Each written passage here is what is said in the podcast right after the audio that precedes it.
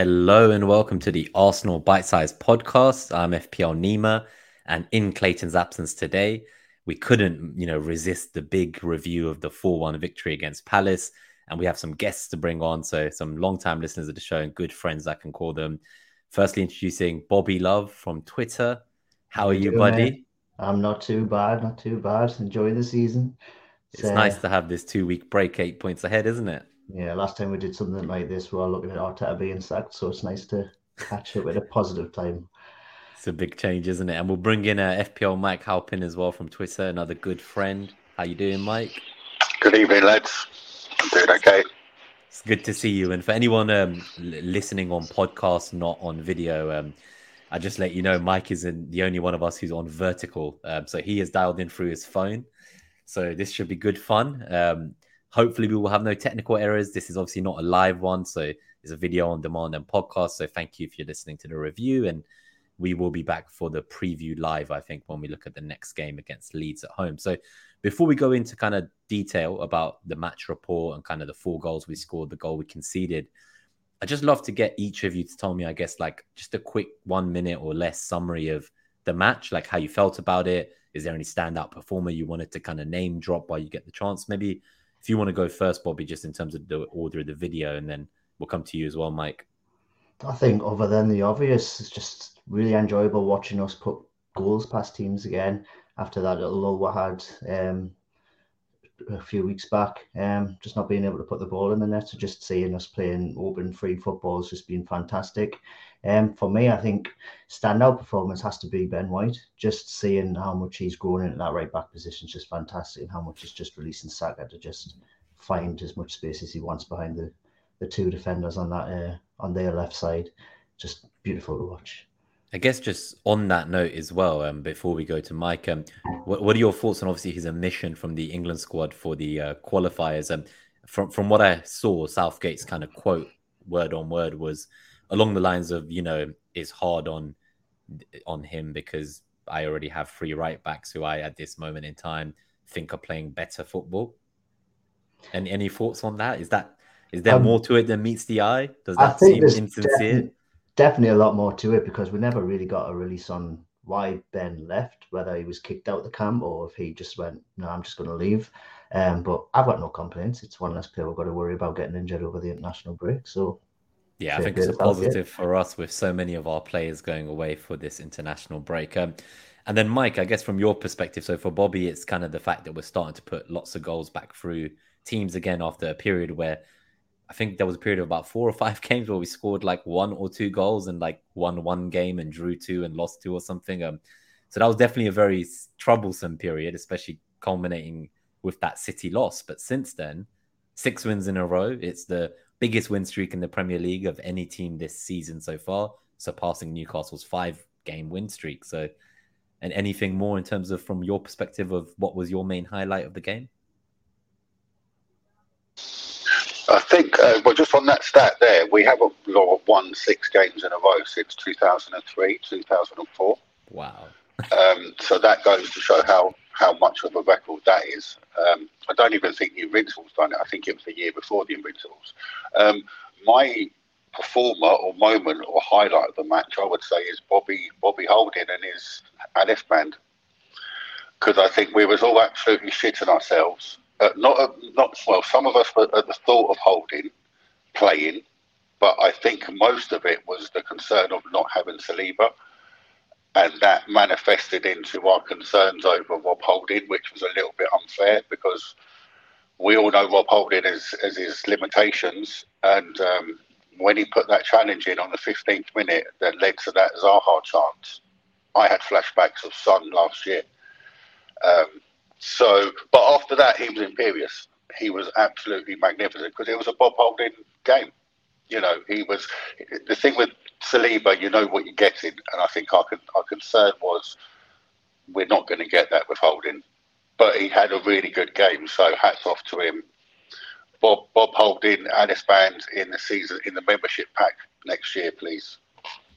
I love that, Mike. Um, I guess just to on kind of his on a perspective from All or Nothing we got last year, obviously he talked about that, you know, he, he do whatever the manager wants, whatever is required of him, his role, whether it's to sub on and close out games or use him in whatever way. And I think we underestimate that he is part of that leadership group. People kind of just look at his on the ball quality and compare it to like the Rolls Royce, maybe generational centre back of Saliba. And in these kind of home fixtures, you know, even the Leeds game that's coming up at the Emirates, you got to think that that does not look good if you're one of the leaders of this team and the manager then reshuffles the entire back line to you know like put White there and play someone else out of position and experiment with a whole new back four. Well, Thomas because... Partey at, or Thomas Partey at right back. Yeah, that there was, was talk, there was talk of that, and when and when he when he did go to right back at the end of the game, well, I was like Thomas, mate, don't don't be sprinting up that wing because you're going to do your thighs. You know, we got we got a four week absence with you doing that, so that's a crazy idea of. Uh, Partey at, at right back. As you say, you've got to be able to trust Holding. He's a, he's a good servant to the club. When he comes in, he doesn't let us down. I think we still have scars from Tottenham, don't we? Where, to be fair to him, he had Cedric on the right hand side, and as Bobby said there, we got Ben White now, and and Ben difference. White was absolutely superb. So he's got his mate sitting there going, "I look after you, Bob," and, and and you can go up, push up a little bit. So it turned into a holding game, didn't it? The way the Palace played, because I think that Anderson in injury, they could have caused some trouble with those long balls over his shoulder, um, which didn't materialise because he got injured in the warm up.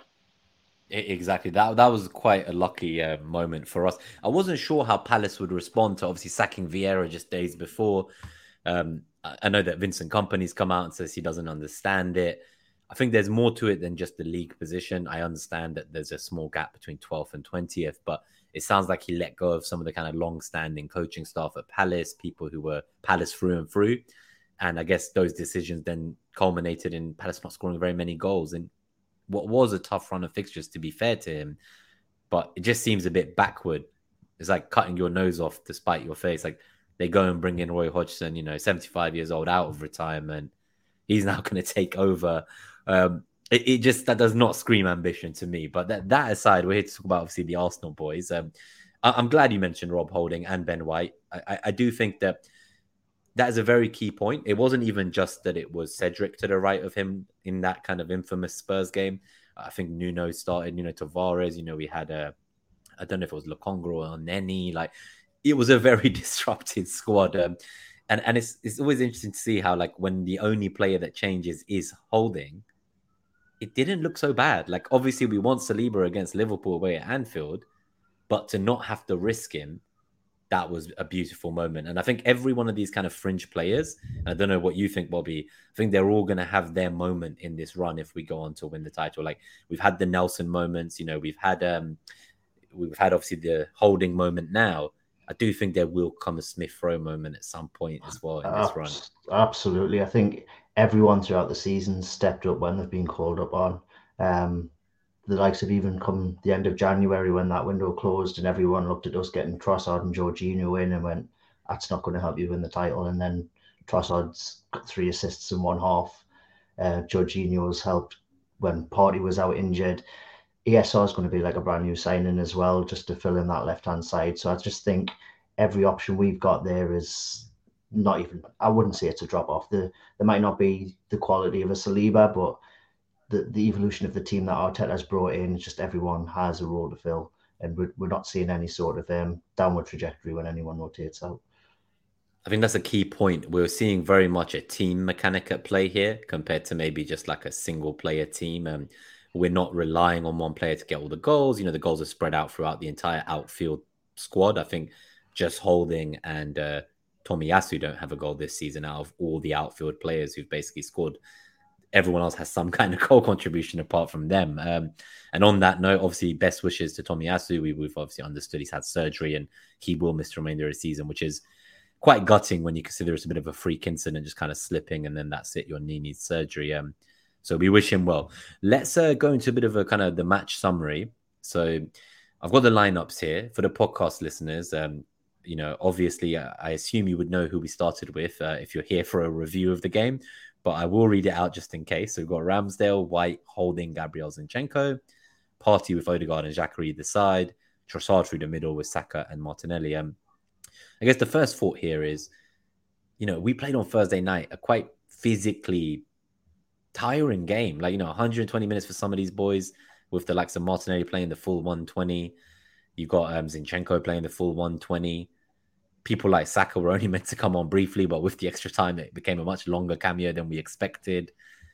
Even Partey played longer than we probably would have wanted. Same for Trossard, right? So, what are your thoughts in terms of kind of that bounce back from that what must have been like a really frustrating match, right? Like we got knocked out, we got knocked out in the worst way possible. We picked up injuries, we went to penalties. Um, Martinelli himself missed a penalty, so for him to then go ahead and open the scoring, what do you think that kind of took? Like, how, how did he bounced back so quickly? Uh, I just think the the the empowerment the boys have shown, just um, just being able to just go straight into another match and go, this this isn't going to define us. One one amazing goal from down off the halfway line from one mistake that we made in that match isn't going to stop us going into the next game. Going, we're, we're just going to go back and win this game and power through someone. And Arteta coming out and saying Martinelli came up to him to say, "Let me play. I want to. I want to prove a point." Just just goes to show just what the the spirit that goes through this squad at the minute. Sorry, I'm just trying to mute myself because the dog is barking at someone outside the, the people I was talking about earlier. Um,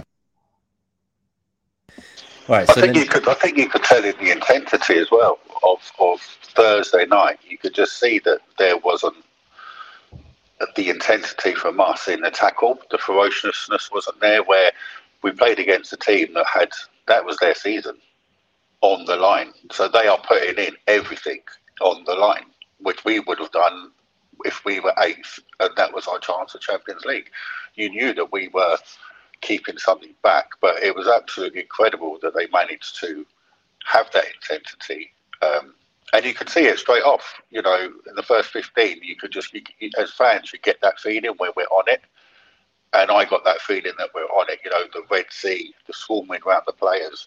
Look at the way Ben White won the ball off of Zaha for, for Saka's goal. Um, more, more, they just wanted it more. Now, he showed that, we were showing that on Sunday, but we weren't showing that so much on the Thursday because we were keeping a little bit back. So I think it was just that that intensity. Um, and I'd just like to say one one mention Jack, Granit Xhaka as well because do you remember when he got injured and he went down for and it looked a really really bad knee injury. It, it and was, I was worrying. I was shitting myself. I was thinking, oh my god, right ACL, he's done. It looked a bad challenge. It looked like he planted his foot. Then two minutes later, he's steaming into the box, trying to get on the end of a uh, on, on a Saka ball. And I'm like, Xhaka, mate, you are just an absolute machine. That guy is a machine. He's got his flaws, but you can't knock his uh, his ability to, to play every single game, every minute that you want him to play. So, just wanted to mention Xhaka as well because I thought he played superb after not so you know a couple of a dip a couple of weeks ago. Yeah, he definitely had a bit of a dip, didn't he? Um, I think maybe teams figured out that he was going to be the late runner into the box. Um, you know, with the change in kind of Jesus leaving the team and, and Nketiah being in the box, it also probably meant that we had to change our style slightly. So we weren't seeing as much from him in the goal scoring department. But I think it's underrated his availability. Um, you know, we see every manager always picks him. He's got 100 caps as the captain of his country. Like, I think people underestimate the experienced leaders that are needed in a team around this kind of raw talent and youth that we have. Like, it's one thing having the youngest team or the second youngest team in the Prem, but if you've got no other experienced winners in there, then what are you going to do? And I think Xhaka is definitely one of the experienced guys. Partey is as well. And then Trossard. So to be fair to him, he's come in in January, and it looks like he's just always been an Arsenal player. Like it just he knows the opposition. He's played all these players and teams before at Brighton. And I don't know if you guys picked up on this fact about Trossard, but he's the first player in you know the Premier League since 2012 to get both a hat trick and a hat trick of assists in the same Premier League season. And the last player who did that 10 years ago was our very own Santi Cazorla. So that's a nice little fact for anyone who's listening and did not know. But honestly, he's a magician. There was another one that I read during the weekend where Trossard got six assists in his last 30 or 40 appearances for Brighton, and he's got six assists already for ourselves. So just goes to show just how well he's settled into the team as well and helped us push for this title. I think the narrative that we lost that January window because we went for like plan B targets and didn't spend on like talent for the future.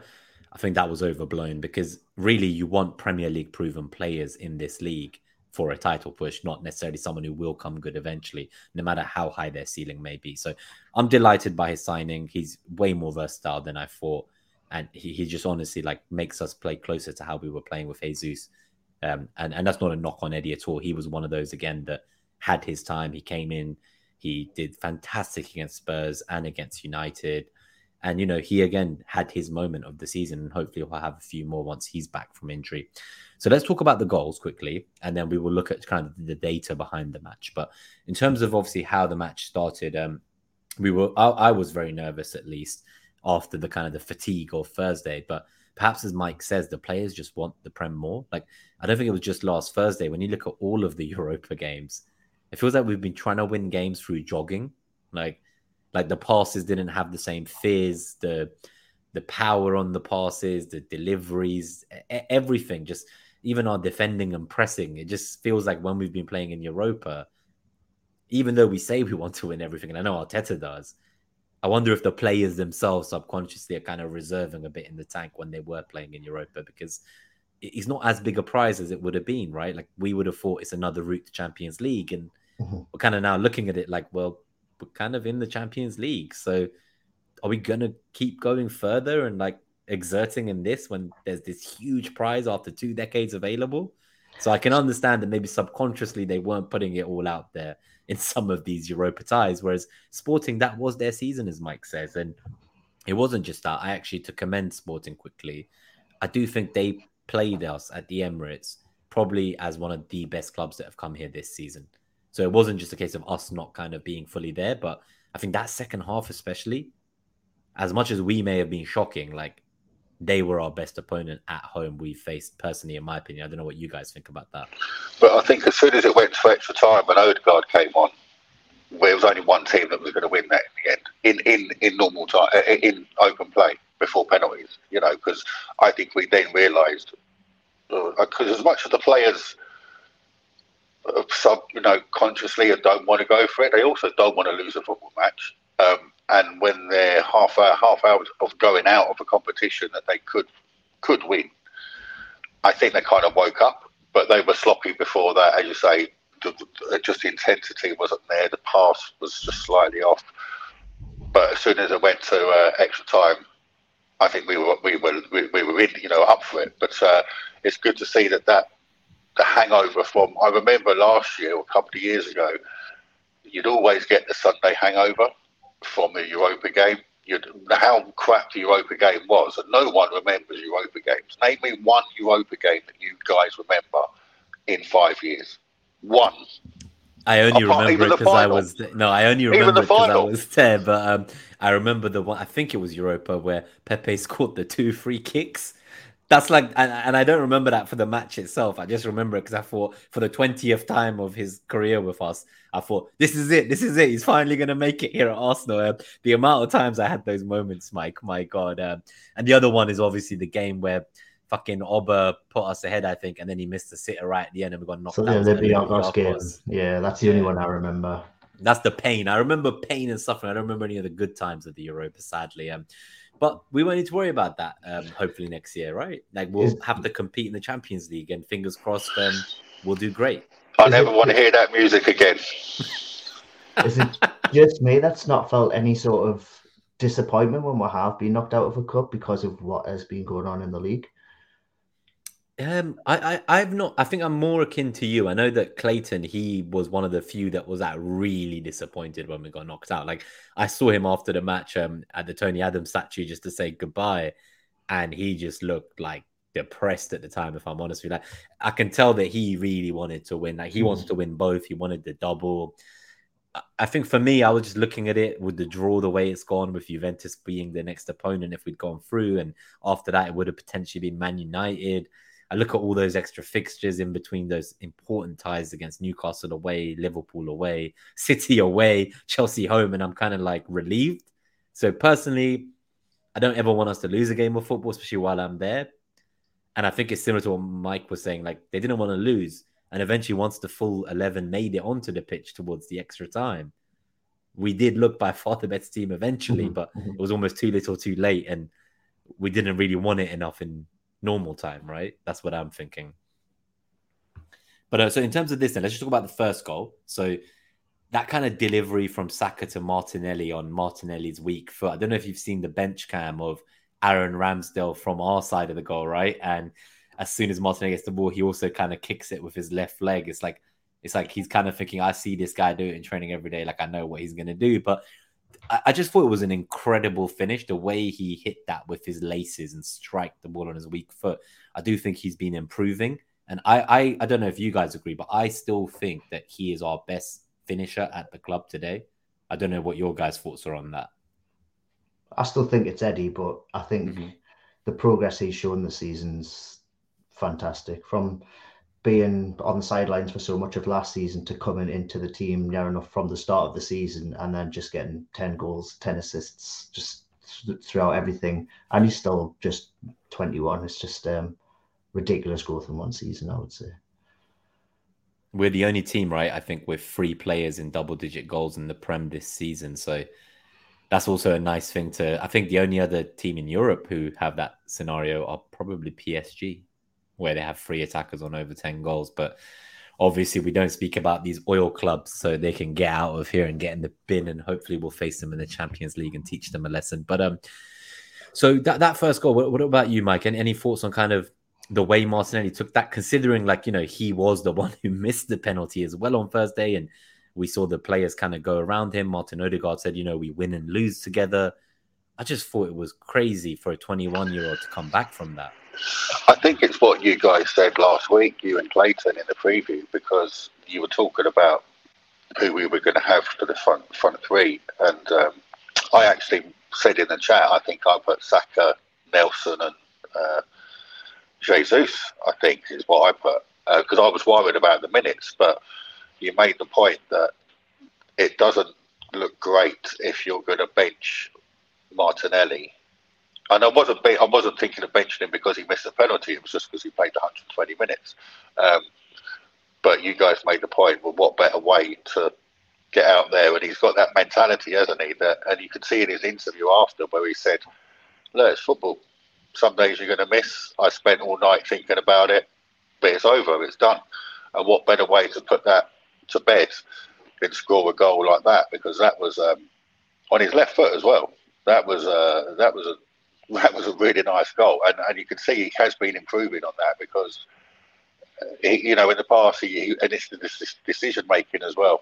I think has improved, but he is one hell of a player, and he's only going to get better. So we've got, you know, he's got levels to go. So I, I got kind of laughed at, and I, I, got told I was exaggerating. Maybe I was in terms of what they've achieved so far, but even earlier this season, my, my kind of thoughts were that when I look at this team, a lot of people compare us to City. They say, you know, if we were wearing sky blue, you'd think it was City. And I kind of tend to disagree because I think we also have like some elements of Liverpool with that pressing. And I think although we play out from the back like City, the work rate and pressing is almost like a prime Liverpool with the geek press. And someone like Martinelli, I always talked about how just what he does off the ball, even like his work rate, his defensive work, the way he helps his fullback and will go back to defend and then he'll be back up the pitch trying to score. I just thought that was an underrated uh, part of his uh, attributes. And at the time, I remember saying that I felt that Saka and Martinelli were like our version of prime Salah and Mane. And obviously, maybe it's a bit of a stretch in terms of how long those guys did it for and how they did it. But you know, they were competing against each other in a golden boot. And right now, Saka and Martinelli are competing against each other to be top scorer at Arsenal, right? But also they so weren't strange. they weren't doing it when they were twenty one years old.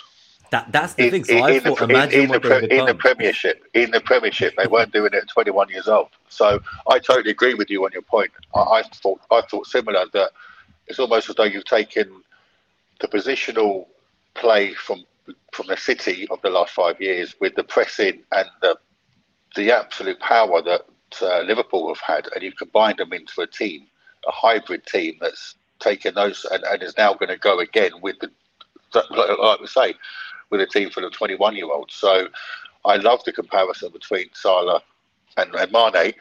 Obviously, it's we're not saying they're as good now but on the trajectory, they're 21 years old, and they what, what where was uh, Salah at 21? I think he was playing for Basel, possibly.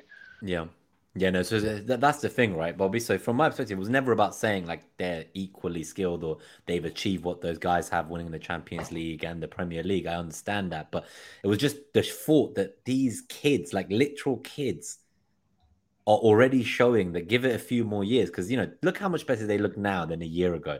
And they said it again in the recent interview. They're like you know we've improved. We improve every day. Like they're only going to keep getting better. Like i just for someone like saka him especially i don't even think he's part of like the young player comparisons anymore because he's just simply at the level where he should be compared with the elite wingers of the world and i think most people if you look around europe like the actual footballers they know about Saka Martinelli. Like everyone knows what these guys are doing. Like only the Napoli players are kind of competing on that kind of level like them with that Kvaratskhelia. I don't know how you pronounce the full name, but he's another young prodigy, I would say. So there's very few wingers I, I would say you can find that are 21 years old doing what either of these guys are doing. And to have them both at the same time playing and terrorizing, like if you were an opposition defender right now, you do not want to see them in the lineup. Like seeing that you've got to defend Martinelli or Saka all game, and then they switch wings, which I think they did. I saw in this game like, a few times. I randomly saw Saka playing on the left, Martinelli on the right. I think that was maybe the sporting game actually, but just that kind of zonal freedom the front three have with Trossard playing, or when it's Jesus, and there isn't really a position, right? It's just a zone of a pitch. Like, and Jesus, I think it was incredible when he came on because you could kind of see the way that he will just look up and scan, and next thing you know, he'll like be on the left and Martin is in the middle, or he'll be on the right. And I, I forgot some of the deliveries Jesus has in his locker because I know they didn't quite convert into assists, but some of those passes he was making into the box and whipping them in from outside the box, I was like, okay, like there's a reason this guy has a lot of assists for us. Um, you know, Jesus today, I think he's still like fourth for like assists in the Premier League table after missing three months of football. So did you see that? There, did you see that one that Granit Xhaka's got more assists than Foden, Son, Mahrez? Um, that's wild. yeah, and he's also that's more assists, and he's also got more goals than Antony, but obviously Richarlison. There's a mad like thing that he's got. There's absolutely no way you put Xhaka ahead of goals scored or assists by the likes of uh, Foden, Mahrez, and Son. It, it's, it's a crazy, crazy stat. It just shows what a crazy season we're having, right? So then, in terms of, I guess, the second goal, so I felt like in the first half, generally, I don't know if you guys would agree, but I felt like we were kind of dominating the possession and territory. So like we did look like the, the fatigue hadn't quite got to us. Um, but it was actually Palace, right, who had the first chance. So I almost felt like this inevitability and worry that if we go a goal down, we're not going to be able to play this game our way. Like we need to get a few goals, we need to get ahead and dominate. Um, and it was obviously Zaha was always going to be a threat. And I think beyond that moment where he kind of ran through from the halfway line, um, White did very well to nullify him beyond that. But um, you know, Ramsdale somehow I don't know how he didn't get an own goal from it. Like I, I watched back that replay like five times. Um, obviously it bounced off the back of him and somehow went out rather than into the net. So I feel we got a bit fortunate there. I must Definitely. admit. It's like yeah it was almost like watching our goal against Villa when he hit off the back of Martin. As I said, I thought that's going to happen to us, but no, we, we rode the luck and then we just didn't see them after that. Really, exactly. I feel like that was kind of their big moment, and I'm sure the cumulative XG we look at will show that. Um, in terms of um, obviously Saka, then he goes in. Um, so White and Saka, I think their play together and their understanding, and even with Odegaard in that triangle now, it's just automatic like I, I noticed like White will receive the ball and he'll just suddenly stay still and then he'll release it because he like knows where or when Saka will arrive into different positions, and they just have this telepathic chemistry. Which what that's why I asked about the England thing earlier because I find that crazy that a nation would not take two thirds of a working right hand side for the league leaders and want to use that in their nation national setup, right? Like I, I, just find that a bit crazy. Like Spain at their best were basically like the Barca team plus a few Madrid guys. So you know, if you've got players who play together at club level at this level and have this understanding, it just seems mental to not utilize that in your national team. But what, what are your thoughts on that kind of uh, link up between White and Saka, Mike, for the second goal? Um, I think they were. Um, it, it, it, was just they're just unplayable. That right hand pod uh, at times, you know, when when and they're now becoming a, a, to a point where they just keep doing it and doing it and doing it, and relentless. You know, um, the stats for Ben White for progressive passes, uh, key passes into the final third uh, are really, really impressive. So um, that is such a good uh, partnership, and, and it's getting better and better the way the more that they're working together with the underlapping, the overlapping from White, as you say, that the, the ball that they're, that they're playing to each other. Um, it's just superb. It's just so just so so so nice to watch. Considering that, you know, I think I feel a bit sorry for Tomiyasu because he's just not going to get back into that. He's never going to play as a right back again for for, for first choice. No, no chance. So I thought he would be like a backup left back if Tierney left. Yeah, that was kind of my yeah. thinking. Um, but yeah, like I, I, do tend to agree. I think White has been hugely underrated this season. Um, I think he's in for shouts as one of the best right backs in the league this year. And I think people just, um, you know, they laughed at us when we signed him for 50 mil. But what people tend to forget is he was also one of our best centre backs last year. He's then converted to a new position with different, you know, new physical demands on his body that he's had to learn He's done great. And on top of that, he is actually the most expensive signing under Arteta. There is no one over 50 mil. So I think just the way like the way this squad has been assembled. So on Transfermarkt, they recently did this update. This is Saka's the fourth most valuable player in world football. Obviously, some of these numbers are made by a guy behind a laptop at home. Like, you know, it's just a nice kind of, I guess, it's just a way to look at it and have some kind of uh, balance. But it's not exactly right, but these kind of um, Transfermarkt squad values, they currently have Arsenal as like, I think it's the fourth most valuable or third most valuable squad in world football. So when you think it's been assembled with youngsters and no one over 50 more has been purchased for it, the Manchester United squad is valued at less in this same table. And this is after spending 230 mil this summer, having a 1 billion pound squad already that was a title challenging team that added Ronaldo, buying world class players in every position, you know, having the best right back, centre back, goalkeeper, defensive mid and striker in the league, best manager in the league. And we'll go back to those guys on in a few slides time. But I just want to put that out there. It's wild how you could spend all this money and then your team actually ends up being worth less than a team that did not spend the same amount of money as you. So I think we've seen the new um, updates to our structure. Obviously, like we've seen Edu we, we know he became technical director from sporting director earlier on the year. Now, other people in his management setup have become like assistant sporting directors, and th- there's head of recruitments now. So it feels like we're really putting some stuff in place to cook this summer, is what I'm sensing. Yeah, so I'm excited. Now, in terms of, I guess, just quickly on Rob Holding before we talk about the third goal, I did just want to mention that, you know, he actually completed more passes than any other player on the pitch in that first half. And he also won the most duels so he won eight duels uh, in that half. So that, that was just an incredible first game back from him. And he's not played for us since like, I don't think he started since the last day of last season. He didn't look out of place at all once he came in. So it's great to just see him step up once he came into the team and going from the 5-3-2 defender to starting in a back four. I just think if Saliba is out for a little while, I'm not as worried. I'm more worried about not having depth on the right side than Gordon being in the middle. But you don't want him. You don't want him going to Anfield. We yeah, do not want Rob Holding at Anfield. No. We I, give him, we, we, give we give uh, we give we give Saliba you know Leeds. We can have him off for Leeds, but we ain't going to Anfield with with with Holding, mate, because we're in trouble if that happens.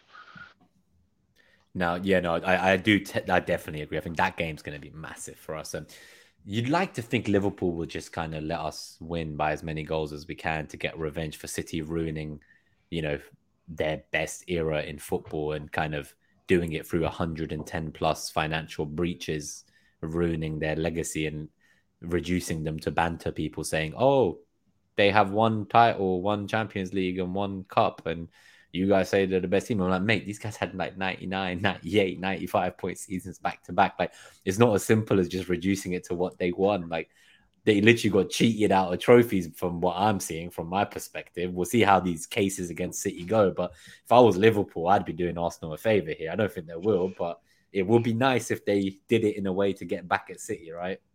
Hopefully they beat them in a couple of weeks. That's the first step. That's them. If they can beat them then and let us win, you know, like just field some kids, then I'll definitely um, be there making friends with a lot of Liverpool fans. So obviously the halftime break then came. Um, it didn't do anything really to slow down our momentum. You know, this is where Xhaka then came in and got another goal after having scored on Thursday as well. We saw he did the celebration, obviously, again to you know for his daughter. And I just thought back for a moment that when you look back, it was the Palace game when he got booed as he was subbed off and threw the captain's armband on the floor all those years ago. And just to see the turnaround where his wife is on Instagram sharing a video of his daughter celebrating the goal with the same celebration of Xhaka scoring against the same team that that incident happened in all those years ago. That kind of remontada of Xhaka, the comeback, nothing has banged more for me like in a long time. Like just to see like he was so he was like on his way out the club. Forget just losing captaincy. Like it looked like that was it. And I'm just so happy to see that turn around. It's just crazy to think Roma didn't want to pay 16 million for Granit Xhaka, and now he is on the way to possibly winning a Premier League and having his best goal scoring season. It's just crazy the turnaround he's had in two, three seasons. Just you can see how happy he is as well on the football pitch. I think he's only been booked three times this season, whereas he was a walking red card most games. It's just fantastic having someone step up that much as well. You could see that he was trying to make up for not getting that goal against Fulham as well. Mm. You know that one where he would have finished it off, that beautiful move. Would have been one of the team all, goals of the decade. Uh, like Jackie, like, like, like the Wilshere goal, uh, it was like well, it would have been up there for me.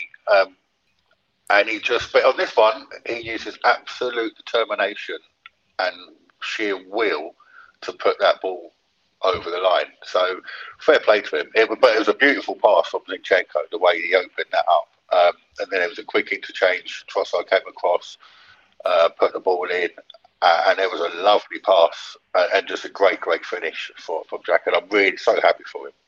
I was going to say, just like it's worth mentioning the guys in the build up, which you've done. So, obviously, the way that Zinchenko got the ball in initially and that double up with Trossard to play off each other, like just the way he slipped him in and Xhaka arrived, even just the goal, right? Like, I don't know how he, like, not only did he try to make up for the missed goal, but I don't know how he finished that move. Like, I watched that replay multiple times and people were like, oh, it must be an own goal. And I'm like, no, no, like, it definitely hits his foot. Like, I don't know how he got his foot in there, but he got his foot in there. like he was falling over. Like he collapsed on the floor while taking the shot, and he still got it in the net. So I was so delighted for Xhaka. Um, we will continue, Bobby, and hopefully um, we will get Mike back shortly. Um, for anyone who is watching, he's just disappeared off the screen briefly. Just, just as we're talking about Xhaka as well, see him and Ben hugging. I know it led to their goal, but celebrating, managing to double up on a player and put the ball out.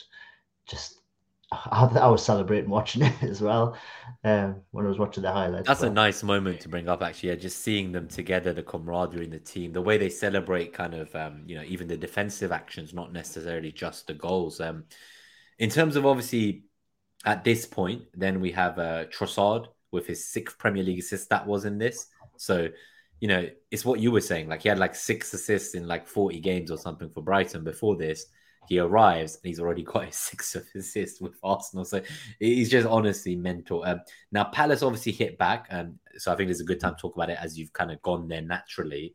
Uh, you know, we didn't deal with the corner at the near post. Jeffrey Schlupp pounced on it from close range and pulled one back. I do think that gave the visitors some confidence. Um, Zaha then slid a shot just wide after Schlupp won the ball in midfield a bit later. But overall, I don't think they kind of came back into the game so much. Um, so w- welcome back, Mike. We're just talking about Palace's goal quickly, um, saying it gave them a bit of momentum. Yeah, you know, it, it, pushed life into them. I thought we were we were suffocating them, uh, and I thought it was you know done, and they were really sucked the soul out of them. And I don't know if you mentioned it, but I think it it, it was funny the um, the Ben White and the Xhaka. Um, yeah, we were just saying, yeah. Uh, they were but, celebrating, obviously, getting the ball yeah. out and double teaming, which is nice to see for defensive actions. But if you go, you know, if you, I bet Arteta will be telling them, Ben, just turn round and take the ball up the other way because by you know he wanted that habit moment and the, the, the cheer and I get it because you're in the stadium it's going to rile the crowd up it's going to give you that absolutely smashes it and then they score from the corner but I think you know, yeah, we need to we need to be on top of these uh, set piece goals, though, don't we? They've been happening quite a lot recently. I'm sure the set piece coach will also be kind of keeping an eye on it, and they'll be maybe working on it in the training ground over this break uh, for the guys who haven't gone on international duty. But we were so good at defending set pieces earlier this season. You know, we've been scoring from them a lot, but it just suddenly out of nowhere, it feels that we've kind of almost been started to switch off at some of these set piece corners because I think we were the lowest goals conceded from set piece. Like we conceded zero goals from corners for like half of the season, and then suddenly it's just happening every game. So I don't quite know what's changed there or like why that's happening. But um, in terms of obviously from there, we kind of killed any hopes of them coming back, even though there was a bit of momentum once Saka got his second goal. Um, I think it's worth mentioning. Obviously, Kieran Tierney's been subject to a lot of media stuff about him potentially leaving in the summer for game time.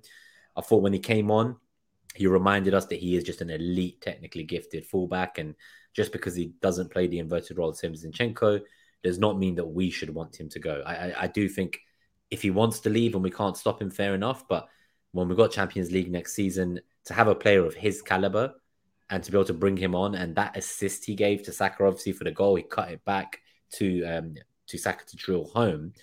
But I just thought he was being asked to play the Zinchenko role, right? And he kind of seems to be getting better at it. I know it's not as convincing, but I just I would not want to lose a player of that quality, especially if now we're looking at Tomiyasu coming back from surgery. Suddenly, this idea of a backup left back in Tomiyasu is that's not really an option anymore. So I really would hate to see Tierney go to someone like Newcastle, who is strengthening and could become one of the kind of top four contenders going into future years. I would hate to give them an option like that to compete against Dan Burn at left back.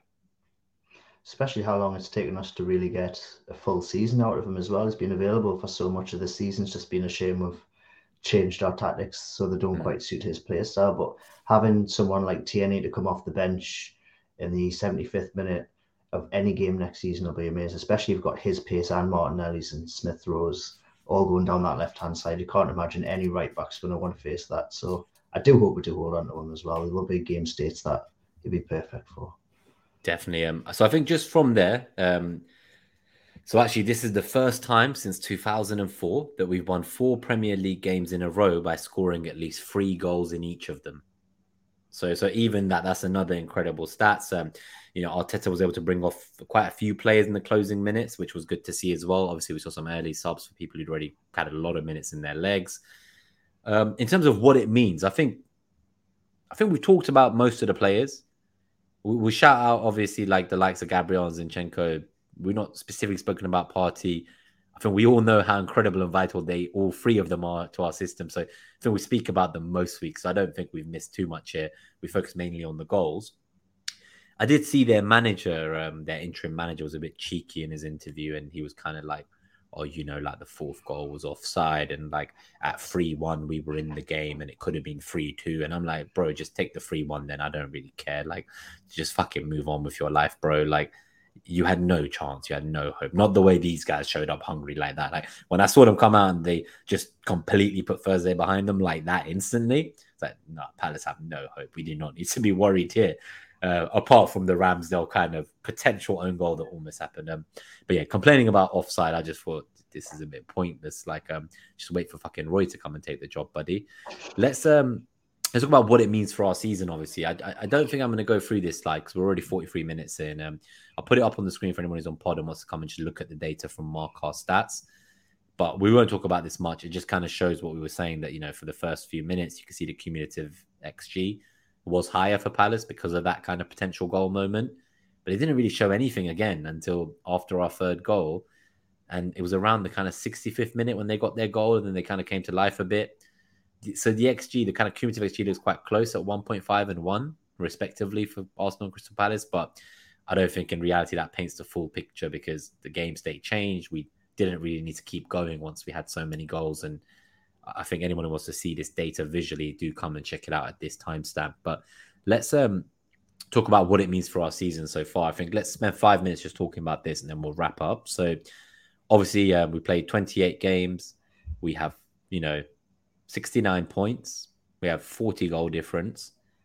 We have Man City breathing down our neck. They played one game less. We're eight points ahead, but they got 42 goal difference. And Man United, um, I still included them in the screenshot. They, they do have two games in hand, although they are like 16 points behind or something ridiculous. But um, yeah, they have six goal difference. So I just I just thought I kind of put that out there. I know the seven goals from Liverpool doesn't do them any favors, but um, right now they have zero Premier League goals in March. I know, I know they only played two games, but you know you, you still got to kind of think to yourself. Just a few weeks ago, there was a lot of energy being directed at we're five points behind. You know, if you lose to Spurs and then we beat you and we beat Palace, then we'll be level on points and we are title challengers. And there was a lot of this talk I saw on the timeline. And I just think it's a bit mental because, you know, I said to a United friend of mine, like a personal friend of mine, I said to him, you know, there's got to be signs that you got to, like, there's got to be some signs to give you faith. And he goes, there's signs all over. And I said, what do you mean? He said, we're in banging form. You're drying up with goals. And I said, bro, you're just fucking analyzing outcomes, man. Like, you had the second easiest fixture run from the World Cup restart till this day. Yeah, okay, you beat City, sure, with an offside fucking goal that they said would be offside if they looked at it again. So thank you for that, by the way, guys, because that helps us against City. So thank you. I appreciate your offside goal there. That's all good. But after all that talk, you're telling me a team that is fucking 34 points behind in goal difference, a team that ended last season with zero goal difference. You genuinely think that that's a title challenging team? I'm sorry. So I just think they got a bit ahead of themselves there. No offense, I got lots of United friends who fans, but I said to him, I was like, "What do you mean there are signs all over, man? Like we're about to like go on to like a great run of games. You know, after City, we've won six. We've scored fucking 20, 19 goals in these six games, 14 goals in the last four in March. And I'm like, bro, like, this is just mental. Like, how could what you said on March 1st, and we're only on what, March 21st. How can it go so monumentally wrong in such a short period of time? Is that, oh, you know, but my mind changed after the 7 0. Once we got spanked like that, then I kind of thought we're not title challenges. I was like, okay, mate. Like, yeah, I was seeing pictures going up for Manu in for the quadruple to quickly complaining about Manu having a game every three days and Arsenal don't have to do this. It's like, that's fine. Just understand where you're at in your season and where we're at. We're now, there's no doubt. There's no doubt that they are the third best team in the league. I'll give them that. What Ten Hag's done in a short period of time is great. You know, he had to deal with someone who was a superstar who was being toxic in the dressing room, like we had to deal with Oba. He dealt with that. He's got them a trophy for the first time since Rooney played for the club. You know, he's finally got that duck off their back of you know trophy in six years. So yes, he's doing great stuff, but he started from a better starting point, in my opinion. He inherited a much better squad than what Arteta inherited and it isn't his first managerial job either. So I just think it's a bit mental when he was coming in and talking about the era of Man City and Liverpool and stuff is over. When I'm pretty sure Ten Hag is older than some of the managers that he's apparently the new era taking over from because he makes it sound like he's very young, but he, he's he's been managing for a while. Um, overall, let's talk more about what this means for Arsenal then for these last few minutes. So, ten games to go, some tough away fixtures in there as well as we mentioned. What What do you think? What What are your guys' hopes? Are you if you were told at the start of the year that we would have ten games to go, we'd be eight points clear? Would you have believed it after the way last season ended? I remember saying in my group chats that I thought would be better and would be within 12 points of the two teams that are fighting for the title, but will be one season too early. We'll just be fighting for Europa and getting the Champions League position. So it's far beyond what I expected. But from here, it's just all nerves. Every game is nervous. Can we just keep this going? Can we just keep this going? And then it's what the boys keep saying is every game is just that's all they're focused on. It's the next game. And that's all I'm trying to worry about at the moment. How about you, Mike? Um, are you looking at five game blocks or are you more uh, of a uh, one game a week man now as well? I've gone through it all. Every all, all all of it.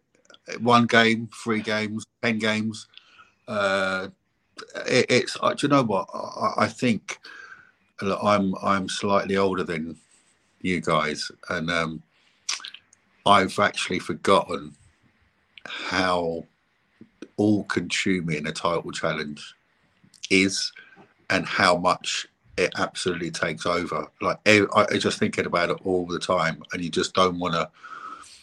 You know, it's just a roller coaster, isn't it? All season. Um, of whatever happens, it's been an absolutely fantastic season. I just want to say that, and I've seen football and felt.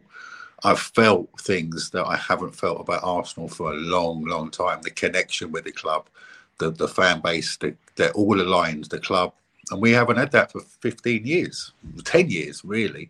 Um, but I've forgotten how great or how nerve wracking a title challenge is. Um, but I just want it so bad, uh, and I want it. I, I want it so bad. Obviously, we all do, but I want it for the younger generation because there's a like the Ashburton Army boys that are doing a fantastic job. Clayton, one of them, see him on the telly the other day on the second row. Um, so uh, for those guys, because they, they've not experienced some of the things that we were lucky enough to see. I don't know how if you remember the title challenge of or the, the title winning of 2004. Um, but it, it, it, it's their moment, you know, for them to have that moment because a lot of generation, you know, you grow up very complacent with Wenger. And I, I go back then, 2004, we were absolute the dons, invincible. We're thinking we're going to roll it for 10 years. Mm. And we haven't. Since, you know, yeah. A lot of that was Chelsea coming in and, and absolutely blowing the everything away because there's no coincidence that Chelsea came Abramovich 2005. We never won a league since then because a mm. lot of players that they were going for or they ended up buying, we would have naturally have bought. But so yeah, looking at those ten games, obviously Leeds is the next one. And then we start getting into crazy world of oh no, I don't don't want that to think that's an easy game. And I think we were touching on it later in a bit that if you remember last year with the international break, Odegaard came back injured, Partey came back injured, and that was what derailed us last year. Was that mm-hmm. national break? We didn't bottle the league. We run out of players that were of a standard that you could put in your first eleven because you ended we, up. We played the last, like I guess, yeah, with more than I think five games plus. We had Cedric, Rob Holding, Nuno Tavares, Elneny, and Eddie and yeah. that was like Eddie's first ever time getting runner minutes in the team. So, and he did great. Don't get me wrong, but it's like that is massive disruption. I just so we need, like half of a squad change. So we need this. Uh, we need to have a fit. You know, let's see what comes back from uh, England uh, and uh, and all the others that have come back, um, and get Leeds. Deal with Leeds. Don't take them lightly. You know, and I think it's good to see that the players are absolutely laser focused. And I loved what Saka said in the interview on Match of the Day, we don't fear anyone. We don't fear anyone. And that's easy for the players to say, man, because I'm shitting it. yeah, I, am sitting Absolutely. here at home, like bricking every match. So I think what you mentioned about the emotion, like every game is nerve wracking. Bobby mentioned it as well. Like, I just feel so all consumed by the Arsenal right now. And I know there's only a couple months to go. It feels like the big prize is there. We have to go to the Etihad. We have to play City again and hopefully we'll finally play them with Jesus and Partey because right now we've yet to face them with those two players and I think that's going to be vital for us. But um, for me, that's like a don't we can't lose game. I don't think we have to win that at the Etihad. No. I think it's just a case of you don't lose that and you maintain whatever gap we have by that point when we get there, if we have a gap at all. I think if we get 11 points out of our next, is it five games? I think if we get 11, that's included. I think out of that, it's like the Liverpool game is included in that.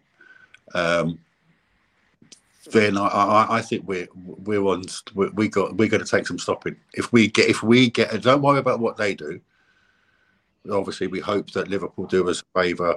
Uh, they've still got a couple of dodgy games or tricky games. But we've got people talk about that they don't have like tough yeah. away games, but but they have. That just means they're playing those teams at home. So like that, you know, it doesn't mean they don't have tough opponents. I think people are underestimating that.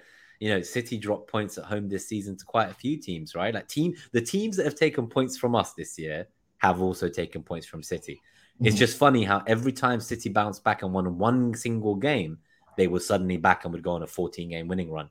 And yet this season they've not main, they've not gone over a three game win streak once. Yeah, so. I just find that wild that, that like I understand they've done it before, but the players who were there for those win streaks at the end of seasons are no longer there. Like Zinchenko's gone, Jesus is gone, Sterling is gone. You know, like a lot of the players who contributed to that are gone. Yeah, yeah, and even now, like I just think that the further they get in the Champions League, the better for us. Their focus should hopefully be on that. With these tough ties against Bayern, two legs, you would hope that like if Haaland's kind of niggle is real, that maybe he won't be risked against Liverpool with Bayern in the midweek. So there's also that. And I think that I do want them to get through against Bayern because if they do get through, they're then going to have to play one of Real Madrid or Chelsea over two legs as well. So for me, that's just vital that they we go as far as they can. Get to the final, make them make choices, let them make choices, and then make it make it difficult for them that they they're going to have to prioritise um, between the lineup on the Wednesday and the lineup on the Saturday, and and that's all we can do. And if we win our games, if we, we just keep winning, we, we keep doing nine, what we're doing, yeah. We win nine games. I'm not saying that we will, but if we win nine games, it's ours. Yeah. No, what they do. And Guardiola so, himself has come out and said his tenure at Man City will be a failure if he doesn't win the Champions League. If he gets to a semi or a final, that's got to be his focus. So, not that we need to rely on them. It's we're five points clear if they win the game in hand. So it's all in our hands, and that's the the best part of this. I think my hope is that there's like a psychological element in that if Liverpool can do a massive favor and somehow win that game, and we can also make sure we don't take Leeds lightly and win that. Yes, we'll have a game in hand, but we're suddenly going to be 11 points ahead. And I think psychologically, if we're 11 points ahead and then they got two ties against Bayern to play, what happens to the Premier League fixture in between there? They're thinking, oh shit, 11 points. Oh no, we better not get knocked out in the quarterfinals against Bayern. So I just think that there's so much to it, like that hopefully, if everything falls the right way, that they, they they can't like we're just very fortunate, I would say, in the sense that the draw, because they could have drawn someone like Benfica and they may have rested players in the Champions League and thought they could still get through because of the quality they have.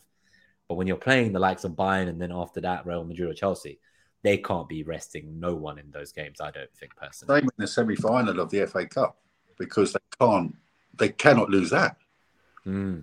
Because how can what they got? Um, is it Sheff, Sheffield United, isn't it? Yeah, yeah, yeah. United, right. So they got Sheffield United in the FA Cup. Uh, so how can they possibly afford to lose that? And then Just, let Man United go get the trophy. Yeah, that's so. It's worked out uh, uh, well in that sense. Yeah, definitely. Um, any any sure. final thoughts, guys? Um, obviously, um, I think just a few parting thoughts would be nice, and we'll wrap up at the one hour mark. But um, thank you as well to anyone who's listened so far. If you enjoyed the episode, obviously hit that like button, please, and subscribe if you're new. But I'd love to get just a final takeaway from you guys, not about the game against Palace, but about, I guess, what you hope to see when we come back on April 1st against Leeds. Like, what, what, what are your hopes? What are your dreams for the remainder of the season? Well, the opposite of the performance last time we played Leeds would be a be a start. We got lucky that time, but as long as we can go into it the same way we did Palace and just go right, we, we know it's going to be close. We know goal difference is going to count. Let's just blow these off the park, wrap it up, and then make changes toward the end and just keep ourselves fresh for every game this season. That's all we can ask for. That's all I can ask for as well. Nice. How about you, Mike? I think just just keep doing what we're doing. You know, it sounds it sounds so simple, but you could tell if you go back to the Everton game, um, we weren't as tenacious. You know, we weren't as tenacious in that game. We were just off of it slightly. You know, we still played decent. We didn't play shit in that game. We we we put some passage of play together for about 25, 30 minutes, and then we know the all the perfect storm with Everton. But I just think if we can keep doing what we're doing, the metrics are there. Hmm. We know they are. We see them every week. You show them every week. We, we know what we're doing. You know, we're knowing we, we're not panicking.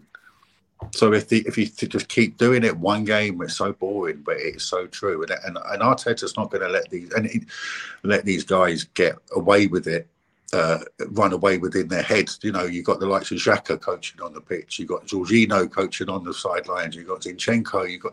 And did you hear the quote from Jesus saying, um, "This is the best time of the year because this is the exciting bit." This is where it's the business end of the season. And we haven't had someone like that at our club.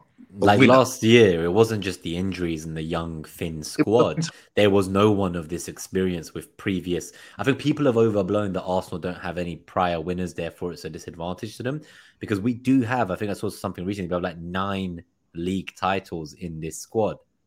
Not all of them are Premier League, of course, but there's like four each for bloody Zinchenko and Jesus alone. So I do think some of that winning mentality coming in and the experience of the run in, which Jesus, as he says, is the most exciting time.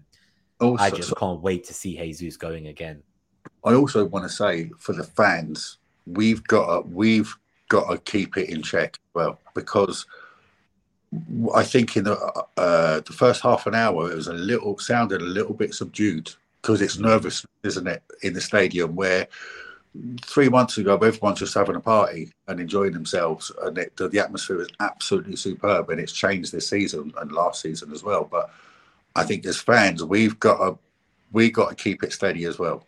You know, the if you and I think we are, but that first half hour in the stadium, it, it can be a little. If we're not on it straight away, there's a little bit of nervousness that's going around. So yeah, it's we're, we're all in it for in the ride, aren't we? We just got to buckle up and um, just hope we can keep going.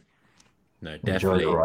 So I think on that thought, that's a great way to leave it. Is just enjoy the ride because we don't know when this will happen. Obviously, we would like to think with a young squad, it can happen over the next few years again. But the reality is, the last thing you want, win or lose the title, is to look back at this year and feel like all you felt was nervousness for the whole year. If you didn't enjoy the moments, celebrate the victories, enjoy the goals that we're scoring, the free flowing football we're playing with this squad, and you're not just in love with it and enjoying yourself, it's kind of like, what's the point? Because I, I understand that there's a trophy to win at the end of it. One team wins that trophy, right? And to have had the season we have, whatever happens at the end of it now, I just think it's been one of the best Arsenal have ever played. Like, and that's no joke. Like, people are coming out saying that even like Invincible era and stuff like that. Like, this is like some of the best the stadium has been the fans the players the connection as you mentioned. So I mean, let's just enjoy it. Let's be the 12th man. Let's not let the nerves override the joy we should be feeling to see our club play like this. Like we've not seen our club at this level this caliber for such a long time. And i just think that's a really wise way of leaving it mike of just enjoy this journey because there's 10 games to go. Enjoy every week no matter how hard it might be to kind of sit there from behind the sofa or in the stadium and you're worried and nervous. Just try to get past that and try to enjoy this period because this is what football's all about. And we are right now at the top of it. So just enjoy it while we're here and long may it continue, I think. But yeah, um, anyone who's listening on podcast as well, do check out um, on Twitter. Look up Bobby Love if you want to stay in touch and FPL Mike Halpin when I tweet out the show, I will put both their handles as well, so it's easier to find the guys. But um, honestly, thank you both for coming on. It's been a pleasure to speak to you guys. Hopefully, we can do something at the end of the season with Clayton as well, like an end of season review. Um, hopefully, it'll be a celebratory one where I pop champagne on air, but we'll, we'll take it one week at a time, as uh, Arteta and the boys said. We're going to have a little. If we do do it, we've got to think up of something that you got to wear, or that we all yeah, wear. Yeah, that's true. We need to have some kind of um, theme. Live pod at the trophy parade yeah, exactly, exactly. Yeah, I want to. I want to be there doing a trophy I'm parade. Down, but it all, I'm down that weekend. That's all I'm saying. I'm, I'm coming down that weekend, hundred percent. We need to go around the streets of London all together. If there's a bus parade, guys, we have to do it. But um, I won't get ahead of myself yet. I'll just enjoy the journey for now. Thank you, everyone, for tuning in. Uh, thank you to our guests, Bobby and Mike. It's been a pleasure. Everyone, enjoy the international break, recoup, recharge, and bring back all your energy for the run in up the Arsenal. We will see you all next time. Peace. Up the Arsenal.